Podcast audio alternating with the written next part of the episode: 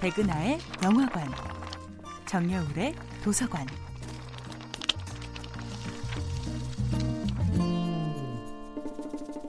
안녕하세요. 여러분과 아름답고 풍요로운 책 이야기를 나누고 있는 작가 정여울입니다.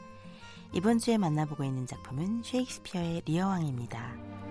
코딜리아는 사랑의 분량에 따라 영토를 배분하겠다는 아버지의 어리석음에 저항하고 있습니다.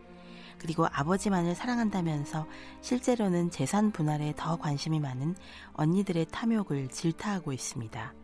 하지만 코딜리어의 이 진심 어린 고백은 리어 왕에게 곱게 들리지 않습니다.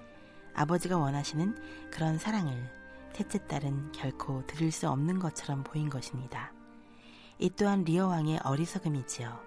리어 왕은 코딜리어의 고백에 놀라 절규합니다.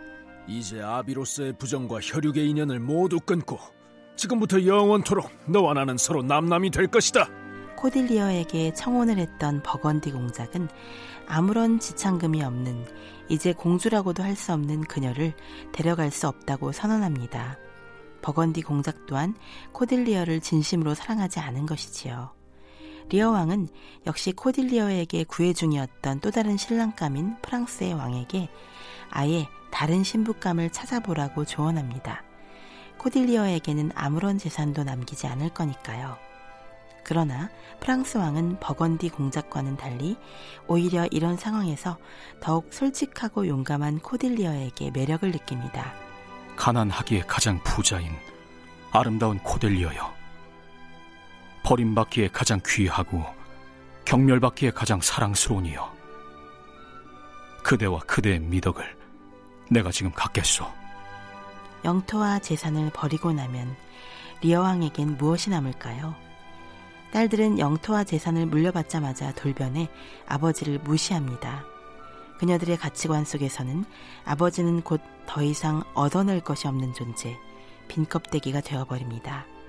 리어 왕은 시종 100명과 함께 고너릴과 리건의 집을 번갈아 가며 한 달씩 묵을 요량이었지요.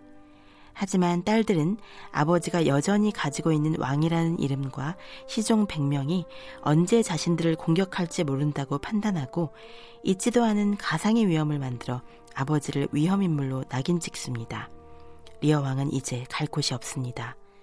폭풍우 몰아치는 밤에 아버지를 가혹하게 문전박대한 두 딸의 행동에 충격을 받은 리어 왕은 점점 미쳐갑니다. 정여울의 도서관이었습니다.